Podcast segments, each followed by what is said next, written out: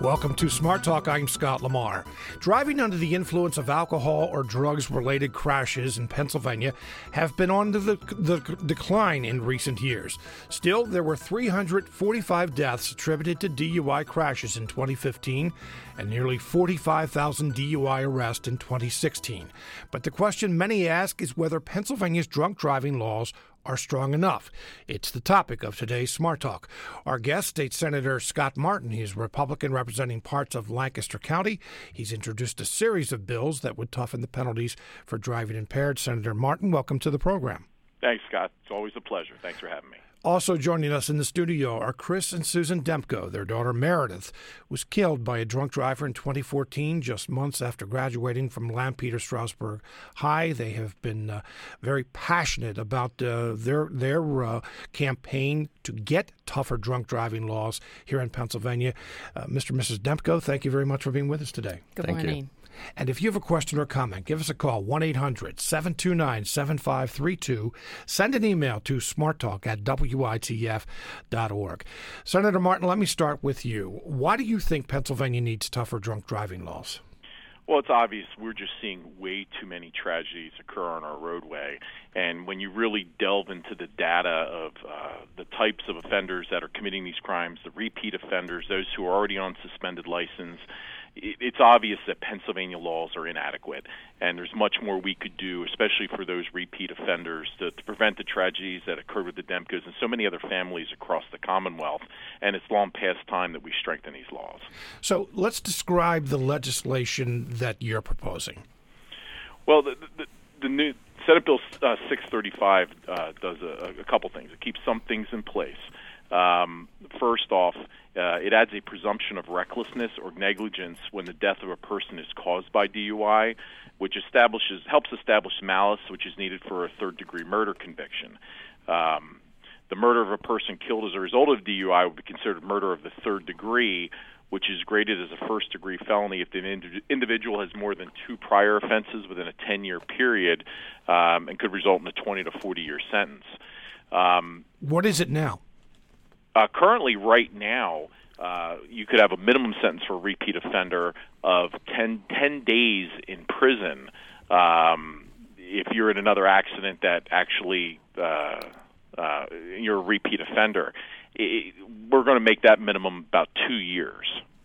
Okay, so that's for repeat offenders. What about uh, for uh, those who are involved in uh, a fatal accident? Now, crash. I'm not. I don't want to use the word accident. Crash. Senator? Senator, you there? I think we lost Senator Martin. So uh, we'll, we'll, get uh, Senator Martin back on the line here. Uh, but let me let me turn to uh, Chris and Susan Demko. Uh, you are very familiar with many of these things. Uh, when Meredith was killed in 2014, um, and, and we're going to talk about the particulars there of, of, of what happened. But in in this case, I mean, when you started looking into Pennsylvania's drunk driving laws, I have to imagine that you saw some of these things and thought to yourself, "That's not right." That's exactly what happened. Mm-hmm. Um, you know, it, it, was within the week following Meredith's death, picking up the paper and reading the number of tragedies that have occurred or had occurred just in Lancaster County the past 18 months. We weren't the first case. We weren't the second. Um, and the common theme was repeat offender, suspended license, and basically acknowledgement from our, our local police that they knew this guy, the, the individual that killed Meredith. He was known as a bad guy. He had a prior record. He was driving on a suspended license. it, we realized then it, it wasn't. We weren't one in a million, or we weren't the only case in the state of Pennsylvania it's happened to a lot of people, and there's a lot of people in our group with a similar story. We're going to have Senator Martin back on the, the line in just a moment, but uh, Meredith was 18 in uh, June of uh, 2014, had just graduated, as I mentioned in the introduction, from uh, Lampeter Strasburg High School in Lancaster County. Uh, Susan, tell me about uh, about Meredith. Um, what kind of person was she? Oh, she was very bubbly and um, um, just enjoyed doing different things, and um, it was always like um, she was looking forward to circle all the people around her and make sure that everybody was included in everything. So if you were the kid that was kind of sitting by yourself at the lunch table, she'd go over and sit with you. Now she had just graduated high school. What did she want to do? Well, um, when she was little, she wanted to be. We always ask her, "What What did you want to do when you grew up?" And she said, "A ballerina, singer, dancer." so it was really no surprise to us at all that uh, she was accepted to her sinus college and was going in undecided. Well, she was keeping her options open. exactly, exactly. So uh, if Meredith would have had um, a chance to live, I truly believe she probably would have gone into art therapy because she was a wonderful artist, but she was really very smart also. Well, and from what you describe when you say bubbly, it sounds like she was very friendly and outgoing Yes, too. yes, yes. She, um, it's when you look back, it's such a shame because um, it would have been such a good life. So, Chris, this has to be most one of the most painful memories you've ever had. But you got the call. Yep. Um, well, it was it was really kind of awkward. The whole thing. That's an understatement. Um, Right. I, I actually got the call from the um, West Lampeter police. And um, as I understand now, they had gone to our house um, because the crash itself was less than a mile from our home. And they came, and I was I was at work. Chris was at work. They contacted my neighbor. She knew my no, my number at work.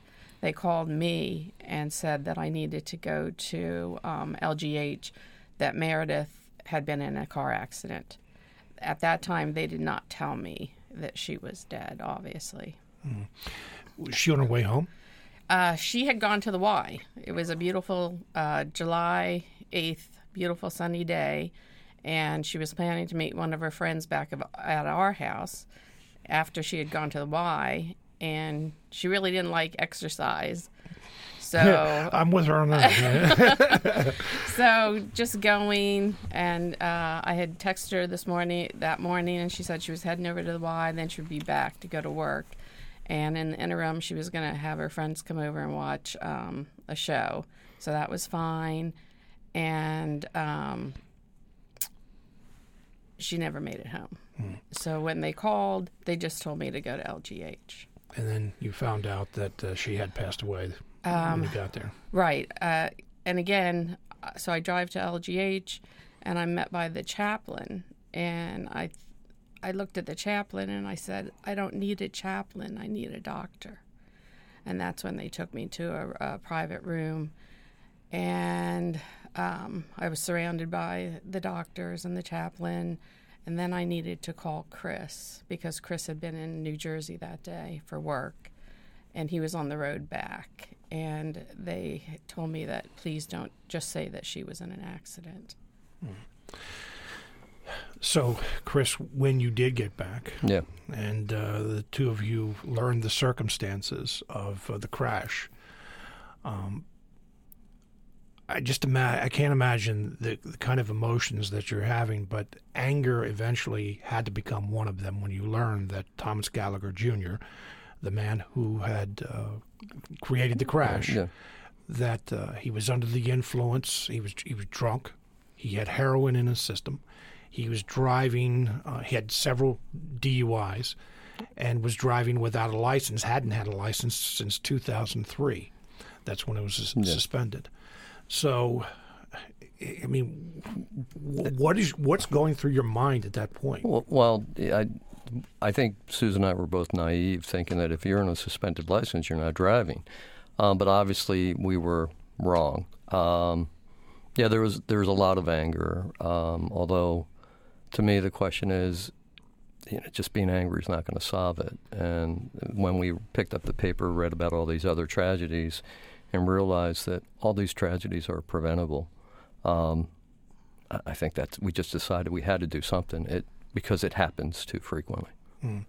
I, I believe uh, Senator Scott Martin is back on the line. Senator, are you there? Yes, sir. Apologize for that. Pulled the cord out of the back of the phone.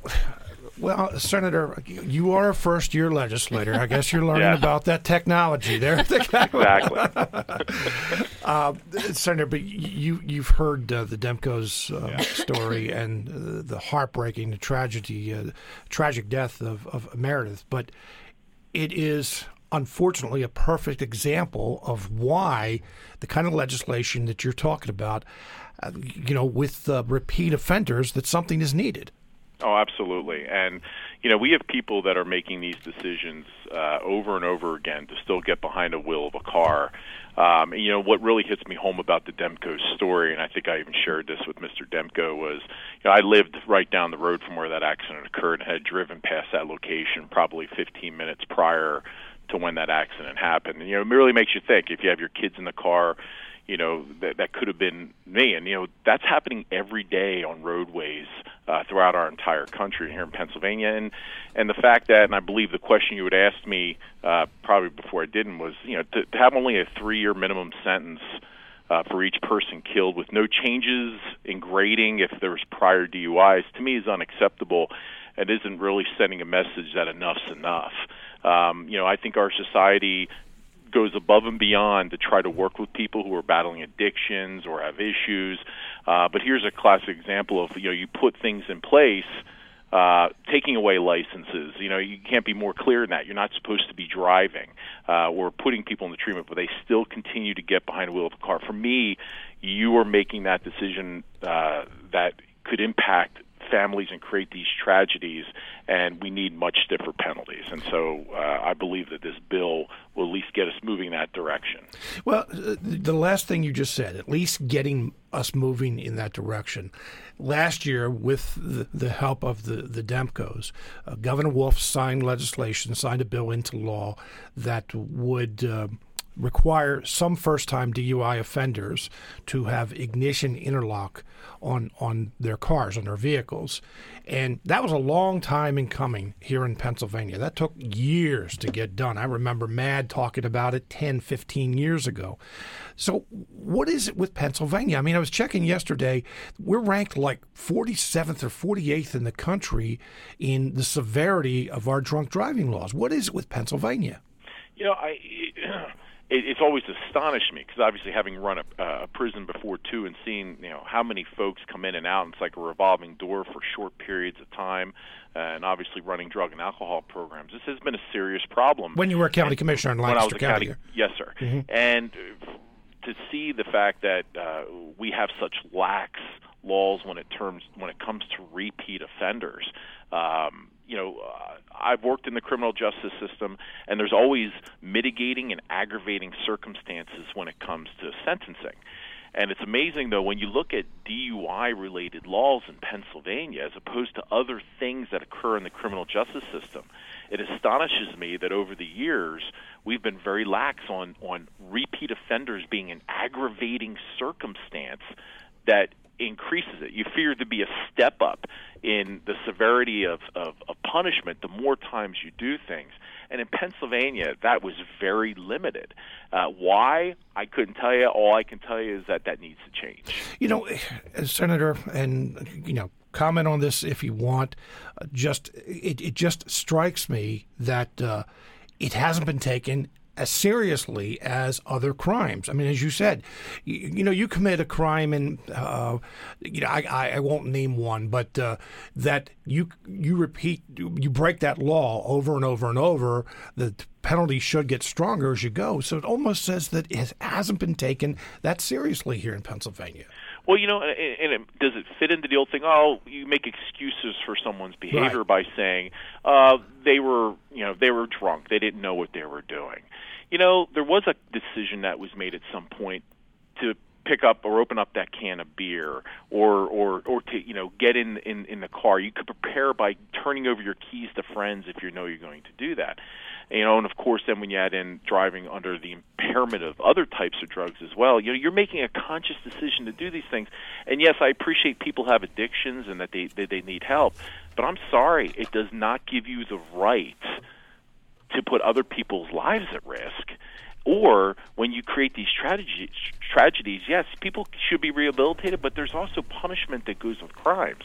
And here, I really hope that people will see what this legislation entails. That when they think, really think that they're going to get behind, or they're going to, you know, start their car up, even though they have a suspended license, that there could be some severe ramifications if you cause the kind of tragedies like we're we're hearing about today. You're listening to Smart Talk on WITF, your home for NPR News and all things regional. I'm Scott Lamar. Welcome back to Smart Talk. We're talking about uh, Pennsylvania's DUI laws. Really, we should be talking, I should be describing them as impaired driving laws. I'm going to ask about that in uh, just a few minutes. If you have a question or comment, give us a call 1 800 729 7532. Send an email to smarttalk at witf.org. You can leave a question or comment on WITF's Facebook page. On Twitter, we are at Smart Talk WITF. Again, that phone number 1 800 729 7532. Our guest today, State Senator Scott Martin, Republican from Lancaster County, and Chris and Susan Demko. They were founders of Pennsylvania Parents Against Impaired Driving. Again, 1 800 729 7532. Let's take a phone call from James in Harrisburg. James, you're on the air. Hello, James, you there? Okay, he only could stay on for a few minutes anyway.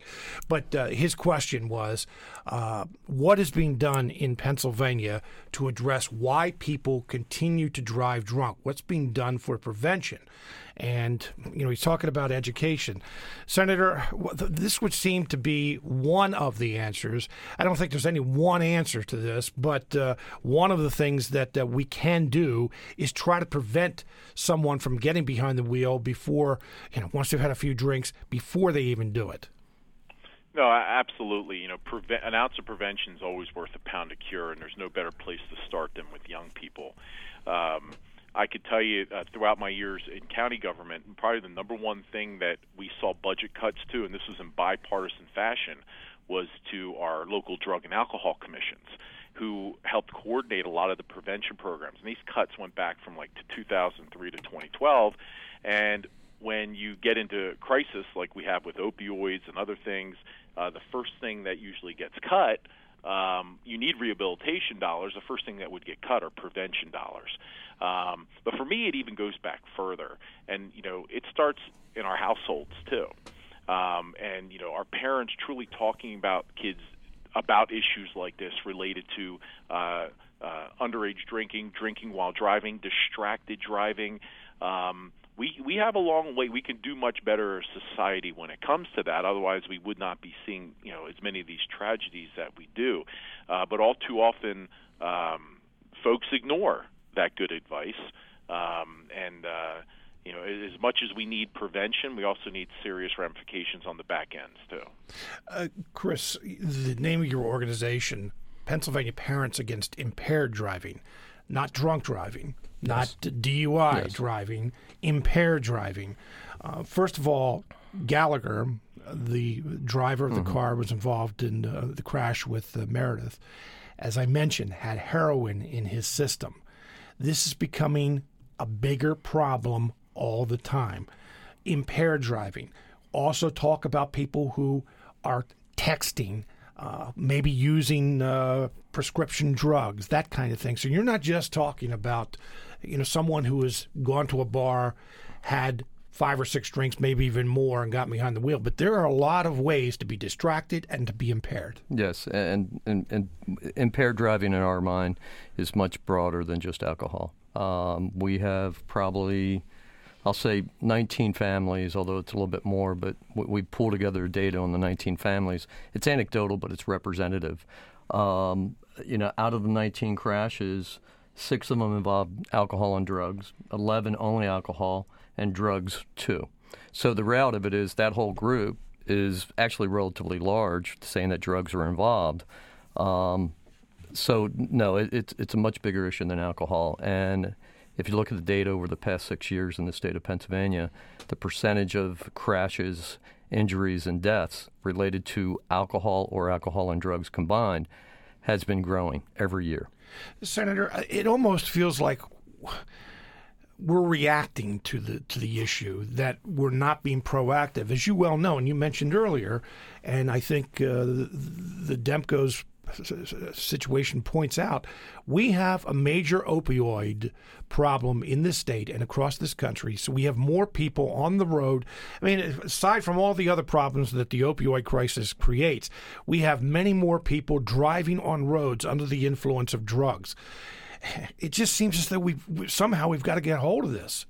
Oh, absolutely. You know, I, I had a friend who's uh, came across someone uh, with a car drifting backwards uh, the other day in the city of uh, Lancaster a few week a few weeks back, and and the person was ODing on heroin, drifting backwards in the car at a light.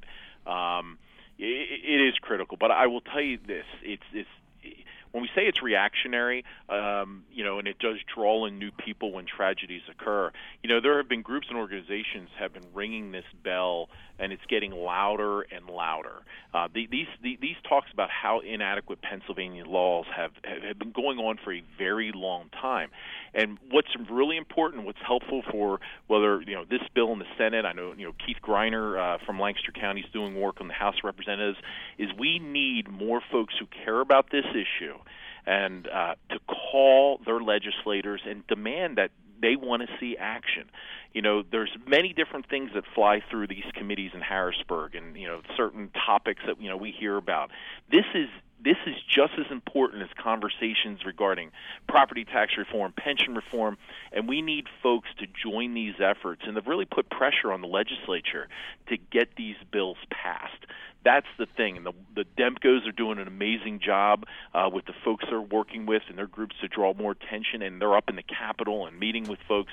But we also need other folks too out there to be calling into different different districts. We need an all hands on deck to push this legislation so it can move through committee, through each chamber, and get it on the governor's desk. Senator, you know one of the things that uh, happens uh, very often with the public is that you know they get their news from the legislature, from the media, and uh, you know I'm proud to say here at WITF we have a state capitol reporter does a wonderful job, uh, Katie Meyer, but they can't cover everything. Right. It seems as though the legislature, and you tell me whether this is accurate or not, that the legislature is so focused on budget issues that very often a lot of other things don't get done. I, I, that's definitely a very good point. There's some folks that we think we should go to a two-year budget, you know, past two-year budget, so that way we can focus on accountability and other issues, um, no doubt. But you know, having even the limited time that I've been up there, and I've seen other types of bills move that are obviously non-budgetary related on many different topics this needs to be a priority as well. Um, and so to get it through committee is important. Um, I've already uh, talking with uh, uh, the chairman uh, chairman of judiciary and, and the vice chairman uh, uh, Senator Rafferty. We have a good set of co-sponsors on this bill that's bipartisan. On top of that, um, but we need it run and and and if we can get folks to to to reach out to their local senators, at least from this perspective, this bill uh, to you know to join up in, in, in, co-sponsoring this and to join in getting it to be run, that would be a huge help. Well, yeah, I, I mean the the first legislator says, you know what, I'm I don't think our drunk driving laws are tough enough. That's the one I want to see, and you know hear from that person. Let's go to uh, Mark in Harrisburg. Mark, you're on the air. Yes, good morning. Good Thank morning. you for taking my call. I really love the, listening to the show every morning. Well, it, thank uh, you. It expands my mind so much, and, and again, I can't thank you guys enough for well, having Thank you. What's on your mind? I wanted to speak about the uh, the, the consequences of DUI, and I, I first want to say that I'm against drinking and driving. I'm against impaired driving. I think we should call for harsh, more punishments, and as well as I feel for the family of Meredith, and I think that that should not happen to anyone, and there should be more stricter punishments to be given. Now, with that being said, I also would like to know um, what about the people who are successful, you know, because as on the back end of things, and someone like myself, where uh, if I get caught driving, I don't drink and drive, and I get my I had a DUI in 2006 but I'm still feeling the repercussions. I can't drive, and if I drive, I'm going to uh, go to jail for 90 days. And uh, again, for just driving, and I have a family that I have to feed. I have uh, bills that I have to pay, and my job does not call for me to uh, catch a bus. I, I run a business, and majority of my business is running around. So, what about people like myself? Again, I'm not or hurting anyone, but people who myself are trying to get out of the situation that do not drink and drive, but are still feeling the consequences from something that happened over 10 years ago. Hey, thank you very much for your call, Senator. And this is a point that comes up very often when uh, someone who is convicted of DUI, uh, you know, has to pay the, the, the, penalty that, you know, they say, I made a mistake. Uh, but how am I going to support my family? How am I going to drive to work? Now, you know, it sounds like Mark, it was a one time deal, but what do you say to a person like that or say about people like that? I, I would say a couple things. You know, uh, first and foremost, as someone who's worked on various reentry kind of per, I understand the importance of of offenders who you know need to have those community connections, get jobs, uh, and be able to take care of their their, their family. I I understand that. And you're talking about a case, and it's good to hear him talking the way he is now. It sounds like he was a one-time offender, but it's important to point out that this bill is what really is targeting is the statistics behind uh, who are mainly causing a lot of these tragedies. And these are repeat offenders. Repeat offenders who continue to make that mistake. So, uh, your last caller with Mark, it sounds like he's really trying to get his life together and do the right things. You know, amen to that, and we should work with folks like that to give them the tools necessary to succeed. However, we're talking about cases of people who continue to thumb their nose at any kind of structure that's given to them prior. You know, say, listen, okay, you didn't do this. You're going to have, you know, here's here's how you're we're going to work with you. Here was what your punishment was, which was relatively minimal, and but yet you continue to, you know, put your thumb in the nose to, against that and and continue to want to get behind the wheel of a car when you're drinking. And so I think that's what really differentiates maybe what Mark was talking about with what we're really focused on in this bill. In this bill, the statistics really show these repeat offenders. Um, uh, on suspended licenses who are causing these tragedies and these are they keep making those poor decisions over and over and over again and as much as I believe in rehabilitation I still believe in victims' rights, and I still believe that there's consequences to poor decision making. And unfortunately, when your poor decision making leads to uh, uh, these tragedies in families all across our Commonwealth, there are going to be repercussions to that. Uh, Susan or Chris, I mean, both of you can weigh in here. Do you have compassion for someone like that? I mean, I would just think that it would be difficult uh, having your experience to you know hear something like that and say, "Well, I understand, but here, here's what happened to us." I, I would say we can look at it practically. We understand that there's a section of first-time offenders that have to pay the penalty, and that you know there's a road there there's a roadmap back to license licenses and you got to pay your fines. You can get an occupational license, and then uh, you may have to go when you get your license. You may have to have an interlock on it. So, from standpoint, there is there is a way back. I, I know there's a cost to it, and that's probably one of the challenges as well.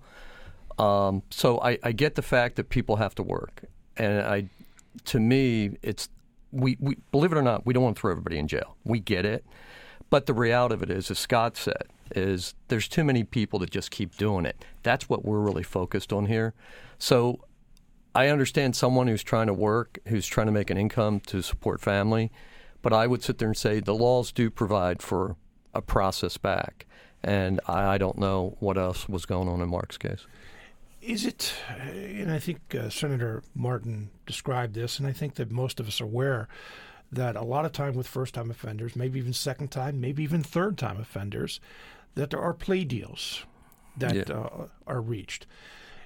as I said, that you closed your eyes, yeah. and uh, I can tell that's not something that uh, you're a big fan of. Oh, it, it seems as though this is a this is a, a, a, breach in the law. When someone breaks the law in the, in a case like this, that often, and we do know that, you know, we have overcrowded prisons, things like that but this seems to be a law that's broken, a crime committed, that often a prosecutor will reach a deal with a lawyer.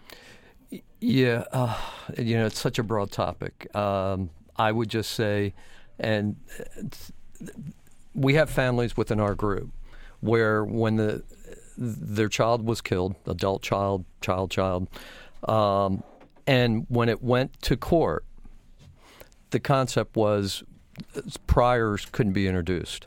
And a lot of this falls to the judge. So you're going to have cases where we we got lucky, if you want to call it that, but obviously there's no luck here that people would want. Our killer got 20 years. There's another case where there's a repeat offender and the killer gets nine years. And what's the difference? Other than a few little facts, the judge wouldn't allow the introduction of evidence about priors, and ours, it sounded like it would have it would have occurred. So the plea deals are taken all the time. I don't always blame. I don't blame the DAs for taking plea deals because they're living within the law. Um, I think what Scott's bill does is it it kind of takes away my perception from the judge, the ability to say, well, no, we're not going to introduce prior, because we strongly believe that if you have a prior, you had to go through you had to go through classes that explain all the consequences of what can go wrong with driving drunk. So to me, there all prior should be allowed because it, it's it's really important to what that offender did to introduce the fact that he or she should have known better. Mm-hmm. There are 13 bills. And correct me if I'm wrong here. Is, is Senator Martin's? Is that one of the 13? Yes. Or okay, there are 13 bills that are in the legislature now that are related to impaired driving, uh, to DUI. Uh, what are some of the other things that you'd like to see? Um, there's a Senate Bill 38 that's been introduced that is similar to um, Martin's bill, but it has to do with controlled substances. So it also creates a felony for a third time. Um, that bill we strongly support. Um, the other one, and this is going to be a little bit off topic, but it's part of our, I'll say, our broader opinion of what's going on. There's House Bill 1049, and it increases penalties for those driving under suspension that where the suspension was tied to DUI. This is a little issue that I think most people don't realize, but in the state of Pennsylvania, there's 140,000 individuals with suspended licenses due to DUI, including 74,000 for repeats. Now, those 74,000 for repeats, I would consider clearly high risk group. Well, if you get pulled over driving illegally, and it's called a DUS DUI, that in, that includes 60 days in jail and a fine. That's a minimum. What happens, now talk about pleas, what happens all the time? When they go before the district justice, it gets pled down a lot to a straight DUS. So all that is is a fine. You plead guilty, you pay the fine, but you've been driving under suspension. Gallagher, and this is a little known issue with us. Gallagher was pulled over three months before he killed Meredith. The officer wrote him up for DUS, not DUS DUI. Now, was, it, he, was he drunk when he was pulled over? No, no, okay. but he was driving under suspension, right, which okay. is a penalty, which right. which is a law. They did not cite him for DUS DUI. If he had been cited, he could have been in jail the day he killed Meredith. Now, we're not bl- we're not saying anything bad about the police or judiciary. We're only saying this to say we believe that they need to focus on DUS, and that's happening all around the state. So that's that bill would increase the penalty for DUS. What you're going to find is there's these repeat offenders for DUS just just keep driving and they just keep getting the tickets or the minimum house arrest concept. So that's another bill that we strongly support. But that issue really needs to go to mm-hmm. judiciary and other members. All right, let me uh, take another phone call here from John in Harrisburg. John, you're on the air. Uh, thank you, Scott. Uh, I'd like to know if Representative Martin would be willing to sponsor legislation that would forbade members of the judiciary and the General Assembly found guilty of multiple offenses from holding office. Does that happen? Does it happen? Yeah. Oh my gosh, yes. Yeah. Uh, Senator, is this something that uh, you, you've has crossed uh, crossed your desk? Uh, I, I remember reading stories uh, in the past, and I've heard stories of others. But I agree. I mean, if these are given felony classifications, then I, I believe yes, that should be a pre- prerequisite not to be able to do that. That's my opinion. Would you be willing to introduce something like that? I could definitely look into doing that. Absolutely. All right. Thank you very much for your call. We're almost out of time for this portion of the program. I want to thank you, all our guests, for being with us. State Senator uh, Scott Martin, Republican from Lancaster County, Chris and Susan Demko, founders of Pennsylvania Parents Against Impaired Driving. Thank all of you for being with us today. Thank you. Thank you. Thank you, Scott. You're listening to Smart Talk on WITF your home for NPR News and all things regional. I'm Scott Lamar. Switching gears, businesses, communities, and government can integrate more easily today through the internet and other technologies in ways they never could before. Real time responses allow for both municipal and commercial management to meet constituent and client needs instantly. According to Jim Dinegar, who is president and CEO of the Greater Washington Board of Trade, ad- adopting this paradigm into public planning could be a key to developing successful and sustainable sustainable models. Dinegar spoke about the smart cities at Penn State Harrisburg last month. He joins us now to discuss this implementation of the smart city concepts and how they can benefit the region. Jim Dinegar, welcome to the program. Hey, good morning, Scott. Thanks for having me. If you have a question or comment, 1 800 729 7532 or send an email to smarttalk at witf.org. All right, let's, let's uh, define a few uh, terms here. Uh, smart city principles. What are smart city principles? Well, it's going to be a little bit along the lines of how it sounds. It's operating better, smarter, uh, taking some of the efficiencies of operation the economies of scale and asking the questions, well, what if we did it differently? What if we did it better? What if we operated on the part of the greater Washington region as more of a region instead of where we have Northern Virginia, suburban Maryland, and the District of Columbia. Sometimes they compete, sometimes they're at odds, but when we can grow the pie bigger, it's the opportunity to work better together. Well, you know, we've been talking about this, and uh, you know, very often it's described as regionalization. But uh, we've been talking about this, we meaning a lot of people here in the United States, uh, about this for a long, long time. What's different? Well, I think it's uh, born of the difficulties that are found in state and local budgets. And I'll quickly say, um, I know the greater Washington area very well. I was asked to come up. Uh, PNC invited me up to Penn State at Harrisburg to speak about regionalism and smart cities. I was pleased to do it, but I I don't hold myself out as an expert on your region, but I do see I do see a lot of similarities because you have these well, a state capital. You've got uh, counties that could work better together. You're right at the state edge, so there is an opportunity to work with other jurisdictions. And when we here in the Greater Washington region look at opportunities we see a growth opportunity that includes Baltimore. Baltimore is a big deal for the growth of the greater Washington region, not to overtake it, but some of their strengths are our weaknesses and our strengths are some of their weaknesses. So they have a, a great port. They've got a real opportunity for manufacturing and some light industrial and some growth in that area as a major destination for international ports, international shipping.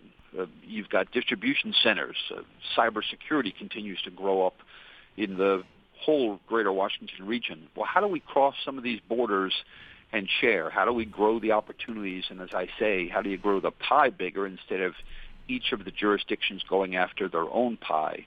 What's different now is that the county and state budgets are tight there's a regional collaboration mindset that the residents have as more new people move into these different regions and go, why do we do it this way? Uh, why do we have separate counties that have building and business permitting? Well, down here, I've got 14 different places that have 14 different business applications.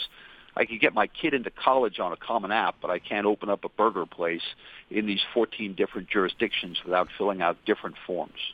It's things like that, Scott, and bigger. Transportation. Here we have the metro system, but we also have a commuter rail, one from Maryland that stops at Union Station, another from Virginia that stops at Union Station. God forbid anybody from those jurisdictions wants to cross over the river into each other's neighborhoods. That's the that's the thinking that is really the opportune time. Well, just what you're describing in the D.C. area, Northern Virginia, Maryland, partnering with uh, what's going on in Baltimore, uh, you know, I, I hope our listeners can uh, see what how that would apply to uh, here in Central Pennsylvania as well. I, I, was curious though when you said that uh, as new people move in, they have an attitude or they, they, they think about regionalization.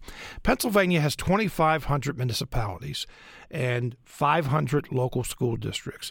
Uh, this is a state that has many identities. Many of the longtime residents are, you know, I live in such and such a township. That's my identity. I don't want any of the problems that, uh, you know, my neighboring township or city or borough has. We have our own problems we have to take care of. So I'm curious when you say because this is a fast growing area about when new people bring come in, they have new attitudes. Yeah, there'll be some tension, and don't don't underestimate it. Uh, you know, people still harken back to where they went to high school or what beach they go to, and do they call it the shore? And you know, I mean, look, there's a whole lot of local, not even regional mindset, and I don't dismiss it. You have to work within it and go after the opportunities or tackle the challenges that are the biggest challenges that you face. And if you can look at it regionally, uh, candidly, I'll tell you some other areas are preparing to eat our lunch. On cybersecurity, no one challenges the greater Washington region according to the strengths that we have on cybersecurity if we were to work well together. But right now, Silicon Valley is making a heck of a run at it. So is Austin, Texas, Boston, Massachusetts. And it's because we argue among ourselves who's the home to cyber instead of throwing a stake in the ground saying the region is, let's go market the region. So I will say that if the challenge is great enough, and it's really a problem for the region, I see the counties getting together to face it together. And somebody, a good leader or some group that can paint the picture of the preferred future can do a very good job of that. Same thing with opportunities, but it's it's almost more difficult to rally people behind an opportunity. They can they can just continue to push it off. But it's a it's a missed opportunity in that respect. It could save real money. It could generate more revenues. It could galvanize a community to grow in a certain area, whether it's an industry or a type of profession or tackling issues like unemployment or workforce growth. The, the world is changing very quickly. Harrisburg and the surrounding areas are very well poised on distribution centers. The number one study in graduate schools of business in the greater Washington area supply chain management. And I had to scratch my head around that because the greater Washington region is not known for supply chain management. But when you look at things like freight, when you look at distribution centers, when you look at Amazon, when you look at drones, all of that into the future, the graduate students get it. And I think we're in the business community almost playing a little bit of catch up from the region. Oh my goodness, Harrisburg and the opportunities surrounding Harrisburg for distribution centers, for Amazon, for the roadways, for the even to the freight and Chambersburg and beyond. It's it's taking a good strategic look at where the opportunities reside, and if you operated more regionally, could you tackle those opportunities better? What you've been advocating is better use of technology, but also mobility. Let's talk about technology. I mean, that is one of the big changes in our society over the last 10, 20, 30 years. But how can we use technology to be more successful? Well, so you have to look at some of the opportunities where it's the workforce challenges. You can't find enough people to fill certain jobs. Automation will creep in, and maybe it needs to be accelerated. You're also looking at technology of the driverless cars, autonomous vehicles, whether those are drones or cars or delivery. And I'm going to go with little parcels that can be delivered. They're ground drones. We've seen them already. Uh, Pittsburgh's leading the way as it relates to the autonomous vehicles. Pittsburgh and the greater Washington region sort of chafes at that. Hockey aside, we chafe at it because I have to say that we don't want to lose out to attracting the millennials. When kids graduate colleges, we want them and need them to move to the greater Washington region to continue to do the work that we continue to grow here. Uh, but Pittsburgh's making a heck of a play for being a cool place to live, uh, affordable housing, and all of the rest. So on the technology, you have to have the fiber, you have to have the Wi-Fi. We are looking to get more of that in our metro system region wide. You certainly have to be able to be supportive of the cybersecurity side so you keep everything going it all gets interrelated, and those are all industries that that spin off. We're looking at the growth of the uh, education online, not necessarily University of Phoenix, but more of how students today and into the future are gaining access. And with the borders coming up around the world, and certainly in the United States, we're seeing a drop in international students, but there are ways to reach those international students through technology companies like a company called 2U down here in the Maryland area uh, does an enormous amount of online education, and it's that type of growth industry, those cottage industries, if you will, that if Harrisburg and surrounding counties sit together and identify what the needs are and what your strengths are and how you can play off of those strengths, technology is ruling the day. Uh, that is uh, what you've just described. Uh, you know, in some ways, uh, entrepreneurs, and that is a big part of, of what you're advocating too. Is uh, that entrepreneurs uh, come about in this region and throughout the country? Talk about that. Well, and they're borderless.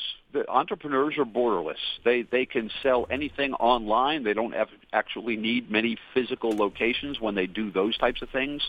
It's the access to the right minds. It's the access to the support networks, some networking opportunities to be able to collaborate and cross-pollinate, if you will.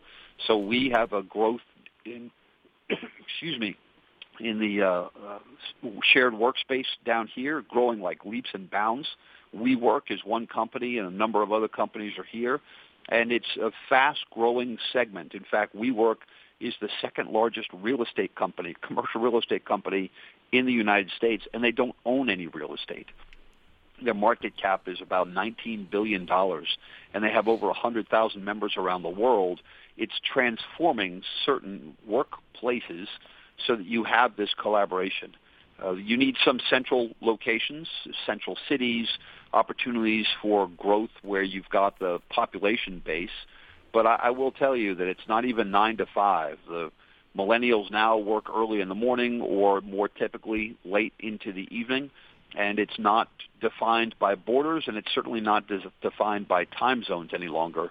It really does make the state and local borders more irrelevant. They, uh, except for taxes, the the entrepreneurs today, it doesn't really matter where they are if they can get access to high speed, if they can get access to like minds, strong education centers so they can get a good workforce, but also continue on with continuing education. There, all of those elements, all of those ingredients are in place in your region. You know, you touched on this earlier and just mentioned it again uh, getting uh, a, workforce.